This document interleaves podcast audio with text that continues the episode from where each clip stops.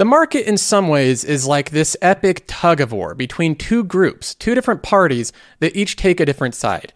They're pulling as hard as they can and trying not to fall into the pit. The tug of war, of course, is between the bear and the bulls, and the pit is losing a lot of money. And right now, a lot of people are saying, you know what? I'm not on the right side of this tug of war. I don't like my team. I think they're going to fall into the pit, and I want to move to the other side. Retail investors who helped push stocks to all time highs are now trying a different tactic betting against the market. From January to August this year, even before the most recent slump in stocks, a number of newly opened short positions on trading platform eToro was 61% higher than in 2021.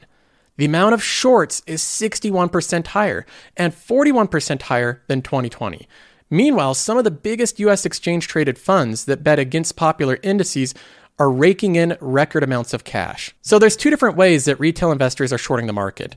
We have a 61% increase in the amount of retail investors taking out specific short positions against different stocks. So they're going into their brokerage and shorting a specific company. But that's not the only way you can short the market. For example, there's different ETFs now like SQQQ. This is the ProShares Ultra Pro Short QQQ ETF and it basically operates exactly how you'd imagine it. You invest in this to short the QQQ, to have almost an inverse mirror relationship with where it actually goes. So while the actual QQQ is down over 20% year to date, the short QQQ is up 20% year to date. And those type of ETFs are becoming increasingly popular in retail investors' portfolios. In fact, to highlight how popular shorting has become, Here's a visual illustration of it. I'll throw it on the screen. We can look at the amount of inflows of money going into the SH ETF, which is shorting the S&P 500. Visually, no other year really comes close unless you go all the way back to 2009. You have to go back to that financial crisis to get even close to 2022, and it's still not above 2022. More individual investors are shorting now than they did during the financial crisis. And even to add to that, a lot of these short positions are actually pretty aggressive. They're not just simple hedges. ETFs that are short that also use leverage to exaggerate those short positions have attracted over $5.8 billion in new inflows just this year. Now, the short thesis of the bears is pretty simple. The market went up when the Fed was lowering interest rates, when they were printing out cash, when they're doing quantitative easing. Now that that environment has reversed, it's time to get on the other side of the market. Short positions are betting on big drops in the market. They say with the Federal Reserve aggressively hiking interest rates to fight inflation and Europe's energy crisis intensifying, along with turmoil in the UK markets, there's little for investors to be optimistic about. So the short thesis seems pretty simple. And why isn't everyone doing this? This is an easy way to make money during a market downtrend. Well, Bloomberg does highlight some risks to the strategy. For example, they say it's becoming more expensive to borrow stocks to short as more people try to do so. Remember, when you're shorting a stock, you're borrowing it and you have to pay interest while you're borrowing it. So you have to not only be right that the stock market goes down, but it actually costs you money the longer that you're wrong. If markets even trade flat, you're still paying interest to borrow those stocks. That's one of the many risks of shorting the market. But also, the interest on borrowing stocks, in my opinion, is one of the smaller risks. I actually think there's much bigger risks to shorting the stock market than what's outlined in this article. And this is where I want to highlight some extra considerations before you decide to hedge or short with your portfolio. There's an article that Peter Lynch, one of the greatest investors to ever live, published in 1995. It's called The Fear of Crashing. And in this publication, Peter Lynch talks specifically about hedging a portfolio. A lot of investors treat hedging like a very smart, intelligent, sensible way of controlling risk in your portfolio. In fact, in almost every single investing definition, hedging is used to reduce risk. That is the terms used. Hedging is really shorting some of your portfolio, but not all of it. So if the market goes down, the damage to your portfolio is minimized. That's the role that hedging plays. And hedging is looked at as a way to preserve wealth. Now, Peter Lynch disagrees with this, and I think he brings up some decent points here. He says anticipating a drop in the market, the skittish investor begins to dabble in futures and options, which is how hedging works. If you are betting against the market or betting that it will go down, you are either using futures and options or you're investing in an ETF that uses futures and options. He says it's the kind of investment that will make a profit when stocks decline. People think of this as correction insurance. It seems cheap at first, but the options expire every couple of months. And if the stocks don't go down on schedule, people have to buy more options to renew the policy. Suddenly, investing isn't so simple. Investors can't decide whether they're rooting for stocks to falter so this insurance will pay off, or for stocks to rally for the sake of their portfolio. And that is the main issue with hedging your portfolio. It puts you in a compromised position. When you're hedging your portfolio, you don't know what direction you really want the stock market to go. Now, I'm sure there's a lot of investors that agree with me. Hedging is a little bit more complex than most strategies, and it puts you in that difficult situation. So I know a lot of investors are saying, Joseph, I don't hedge my portfolio. That's not something that I want to do. But what I'm going to do, just because the market's in a downtrend, is I'm going to carry a lot of cash. I'll put 20 or 30 or 50% of my portfolio in cash so that as the market goes down, I can snatch up better deals and better prices. That way, I'm not really betting against the market, I'm not shorting it, and I'm not even hedging my portfolio. I'm just lightening up on my exposure to. Another day is here, and you're ready for it. What to wear? Check. Breakfast, lunch, and dinner? Check. Planning for what's next and how to save for it? That's where Bank of America can help. For your financial to-dos, Bank of America has experts ready to help get you closer to your goals. Get started at one of our local financial centers or 24-7 in our mobile banking app. Find a location near you at bankofamerica.com slash talk to us. What would you like the power to do? Mobile banking requires downloading the app and is only available for select devices. Message and data rates may apply. Bank of America and a member FDIC. The stock market for the time being. Well, Peter Lynch talks specifically about this strategy. He says the second and more prevalent mistake is the ritual known as lightening up. This time, the skittish investor, again fearing a correction is imminent, sells some or all of their stocks and stock mutual funds, or they put off buying stocks in companies they like and they sit on cash waiting for the crash. Quote, Better safe than sorry, they tell themselves.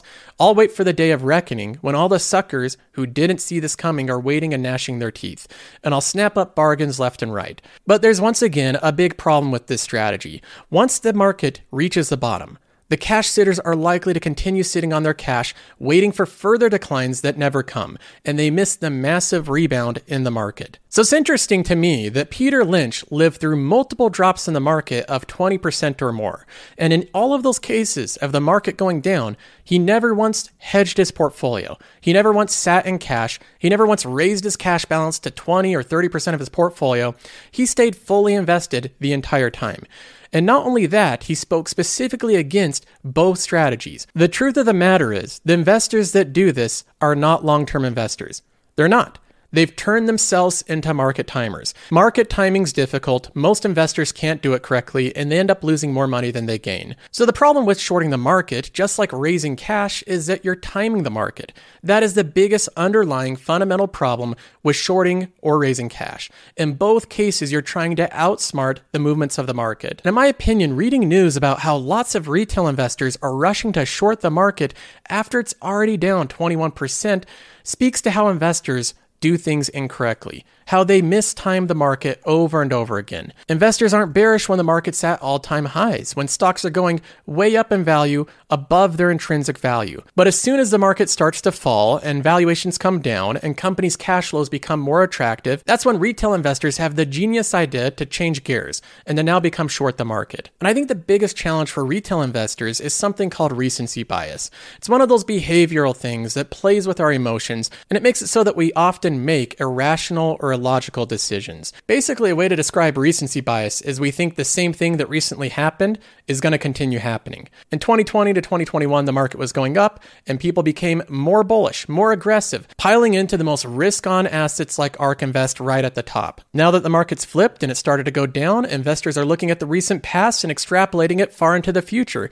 thinking that the same situation that's happened over the past couple of years is going to continue happening indefinitely. And now they're making huge bets on this extrapolation of the recent past. And I just have to ask is this the best strategy? Is this really the best we got?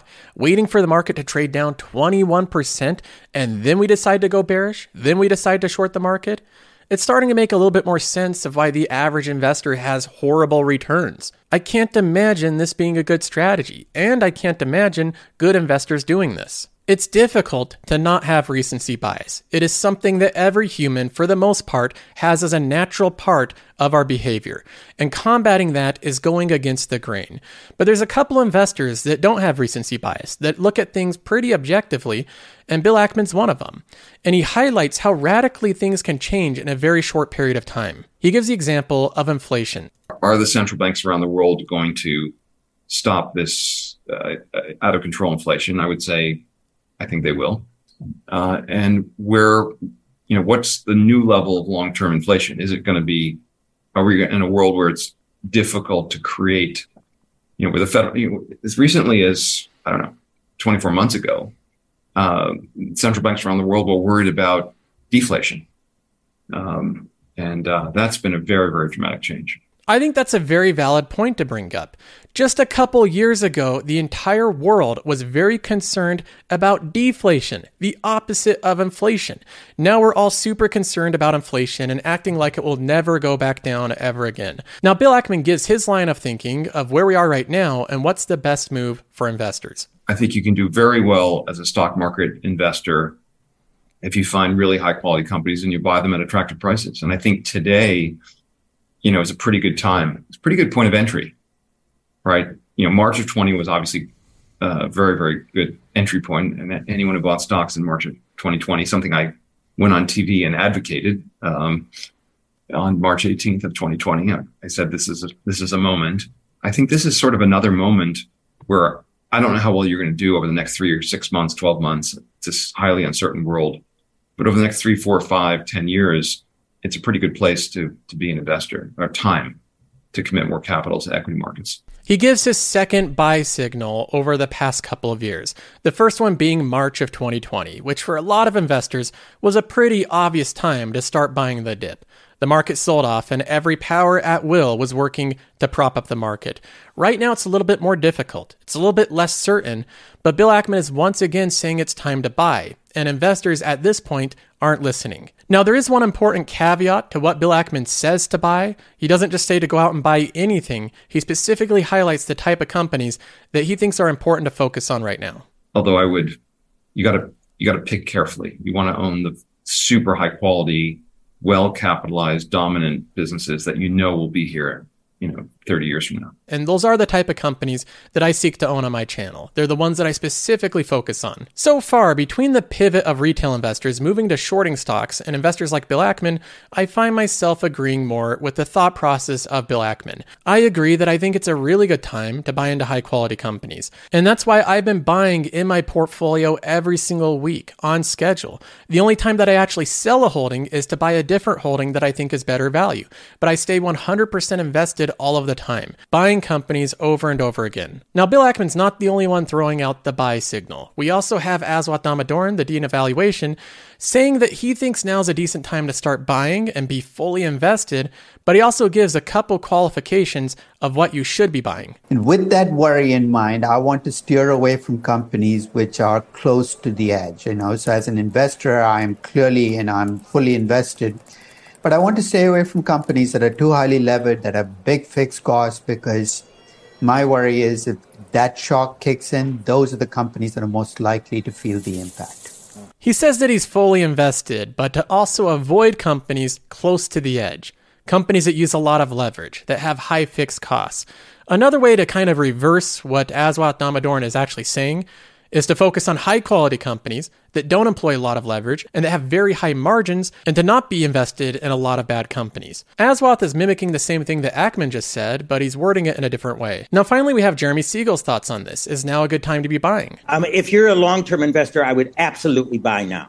Um, I mean, I, I, think these are absolutely great long term values. Will could it go down more? Of, of course, in the short run, in, in bear markets, it's gone down more. Uh, but when you're talking about 16 times earnings, and even if they're clipped by a recession, and, and you shouldn't just base it on recession earnings, you should base it on longer term earnings, uh, which I think are very favorable looking beyond the dip I think I think these are just ap- absolutely excellent values. Once again, now's the time to buy, and we can't predict the short term. They're always giving that caveat that even though they think that now's a really good time to be buying over the long term, they still can't predict the price action in the short term. So overall, when I balance out the different thoughts and the different arguments here, I think there is a good argument. There is a case to be made for hedging the portfolio or raising cash, and there's many people that will highlight how much money they've made doing that or how much money they've saved by being 70% cash during this downturn. There's always some people that will expertly time the market, and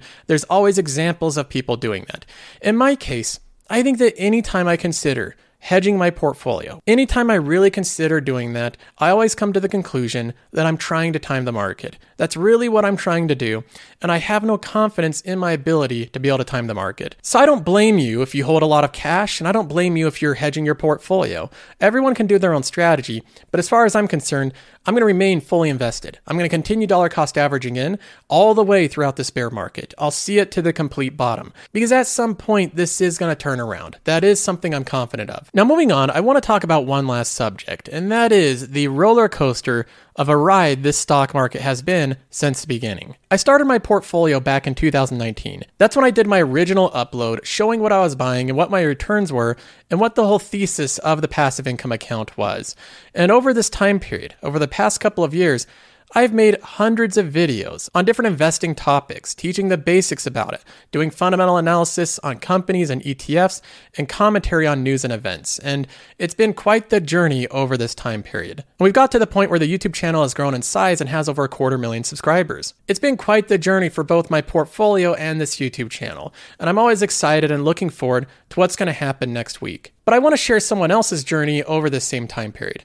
I want to share the investing journey of Dave Portnoy. And here we have a compilation of different clips of Dave Portnoy investing in the stock market and the month, the actual month of the year that these clips happened.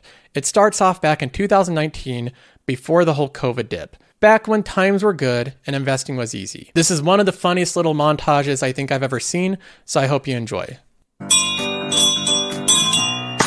Good luck to all you traders out there. Let's have a day. Let's run it. 189.47. What did I tell you this was going to do? I told you anybody can do this game. This is so much better than gambling. 80 23. That's what I'm talking about. Punch these in the face. That was some trading, boys. That was some trading. Up quick 30 grand on CBS. That is how you trade.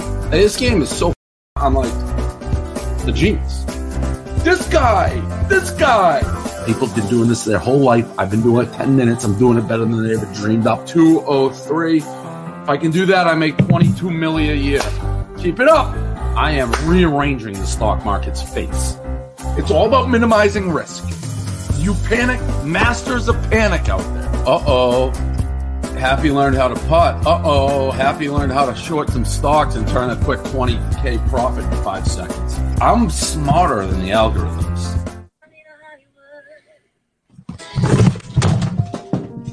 I hate my stockbroker. I hate Stu Feiner. I hate everybody. Don't text me at the opening.